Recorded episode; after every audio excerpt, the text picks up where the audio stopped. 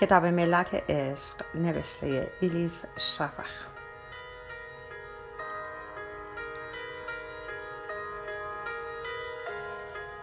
ترجمه ارسلان فسیحه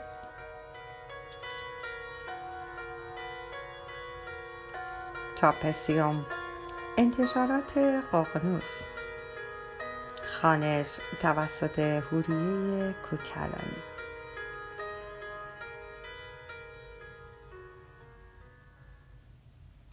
کیمیا قونیه رجب 645 می‌داند شمس تبریزی چیزهایی را که دیگران نمی‌دانند. عذاب فقیران را دیده های غیبگویان را کرامات اولیا را انواع و اقسام معماهای این عالم را همه را می‌داند. اما موضوعی که هست که دربارهش هیچ نمی‌داند عشق یک طرفه. همین است که شمس نمی‌داند نمی‌داند چه دردآور است اینکه عشقت بی پاسخ بماند. آن شب که گلگویر بزک و دوزکم کرد چنان هیجان زده شده بودم که نمی توانستم یک جا بند شوم. حالت غریبی بود. جسارت بود یا بیپروایی؟ خشخش کنان لباس حریر بوی عطر گیسوان طعم گل روی زبان هیچ وقت اینقدر آرابی را نکرده بودم. خودم را اینطور مثل زنها حس نکرده بودم. به نظر خودم که بد نشده بودم. صبر کردم تا همه بخوابند. بعد شالی بلند دور خودم پیچیدم و پاورچین پاورچین رفتم دم اتاق شمس. به بحث اینکه در را باز کرد گفت کیمیا منتظرت نبودم. گفتم میبخشی اما باید میدیدمت. بعد بی آنکه منتظر تعارف بمانم رفتم توی اتاق و گفتم لطفا در را میبندی. به نظر می‌رسید گیج شده. اما کاری را کرد که گفته بودم. وقتی مطمئن شدم در را خوب بسته با حالتی اقواگر و لبخند زنان به طرفش رفتم.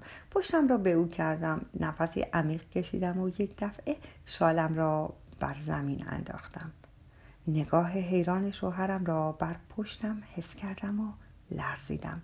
نگاهش به هر جا که میافتاد میسوزاندش. خیلی هیجان زده بودم. سینم از هیجان مثل دم آهنگری بالا و پایین می‌رفت. سرانجام جسارتم را جمع کردم و به طرفش برگشتم. مثل هوری های بهشتی پیش چشمان شوهرم ایستادم و به خیال خودم دلبری کردم. شمس با حالتی بی گفت چه کار داری می‌کنی؟ به زحمت توانستم حرف بزنم. گفتم امشب آمدم اینجا تا از آن تو شوم. شمس تبریزی دایره کامل دورم کشید. بعد آمد روبرویم ایستاد و مجبورم کرد به چشمهایش نگاه کنم. زانوانم سوز شد اما خودم را نگه داشتم. می‌خواستم تمام فوتوفنهایی را که گل کبیر یادم داده بود یکی یکی به کار ببندم. اما شمس دوری عقب رفت انگار دستش به آتش خورده بود. گفت گمان می‌کنی در آرزوی منی. حالان که تنها آرزویت التیام بخشیدن به نفس رنجیدت است. اهمیت ندادم. نزدیکتر رفتم. آنگاه که می‌خواستم در گرداب نفسش غرق شوم شمس گرفت و هلم داد. گفت مرا دچار خسران می‌کنی کیمیا. این حال برازنده تو نیست. الان هم خواهش می‌کنم اتاقم را ترک کن و تا موقعی که صدایت نکردم اینجا نیا. باشد. در عمرم اینقدر تحقیر نشده بودم. خم شدم. شالم را بردارم اما از بس دستم میلرزید نتوانستم پارچه لیز و لطیف را بگیرم.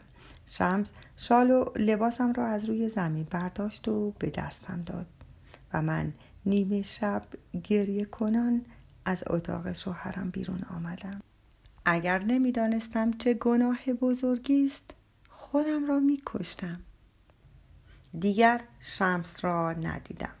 بعد از آن روز دیگر از اتاقم بیرون نیامدم.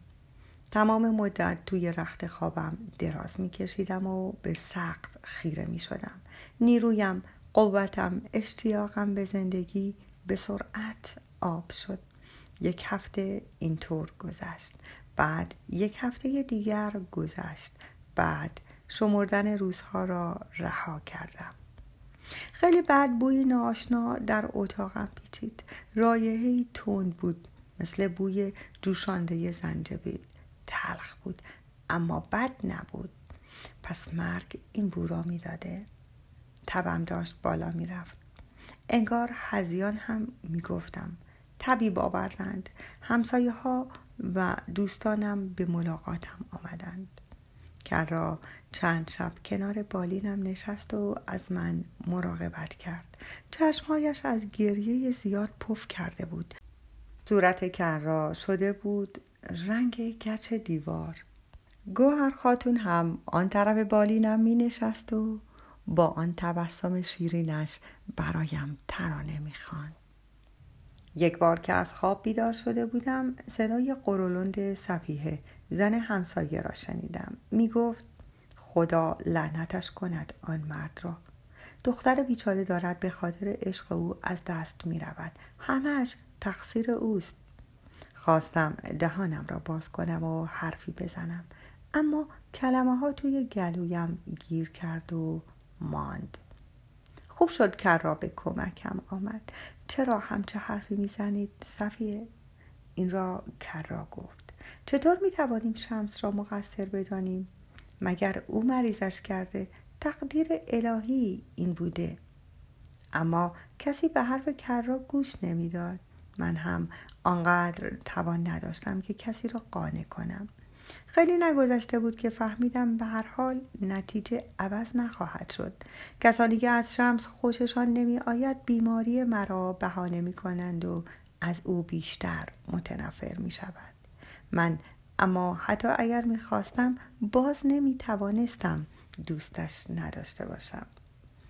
مدت کوتاهی بعد بیحال افتادم. همه رنگ ها سفید شد. همه صداها هم وزوزی یک نواخت. دیگر نمی توانستم صورت آدم ها را تشخیص بدهم و حرفهایشان را هم نمی توانستم بشنوم. شمس به دیدنم آمده بود. شاید بله. شاید نه. شاید زنهای توی اتاق نگذاشته بودند داخل شود. شاید هم بارها آمده و کنارم نشسته و دستهایش را توی دستهایم گرفته و برایم دعا کرده. بله حتما همینطور بوده. می‌خواهم باور کنم که اینطور بوده. به هر حال یا اینطور یا آنطور. دیگر مهم نیست. نه خشمگینم نه دل شکسته حالا که به طرف ابدیت می‌روم پیش چه کسی و چطور می‌توانم درد دل کنم؟ خدا مهربان و بخشنده رحمان و رحیم است. پشت هر جزء کوچک کائنات نظمی است. نظام کامل عشق. من کیمیا دختر خانده مولانا شانزده روز پس از آنکه با لباس حریر و شال اطلسی و گیسوی عطر آگین و صورت بزک کرده اتاق شمس را زیارت کردم در رود خروشان نیستی قوطه بر شدم. آنطور که دلم می‌خواست در آنجا شنا کردم. شنا کردم جاری شدم و آن هنگام فهمیدم که قرائت چهارم قرآن چنین چیزی باید باشد. ابدیت بیکرانگی گستردگی و گشادگی. به ظاهر هیچ شدن اما همه چیز شدن. به ظاهر سبک شدن اما عمیق شدن. به این ترتیب گذرم از زندگی به مرگ همراه شد با گذر آبهای روان.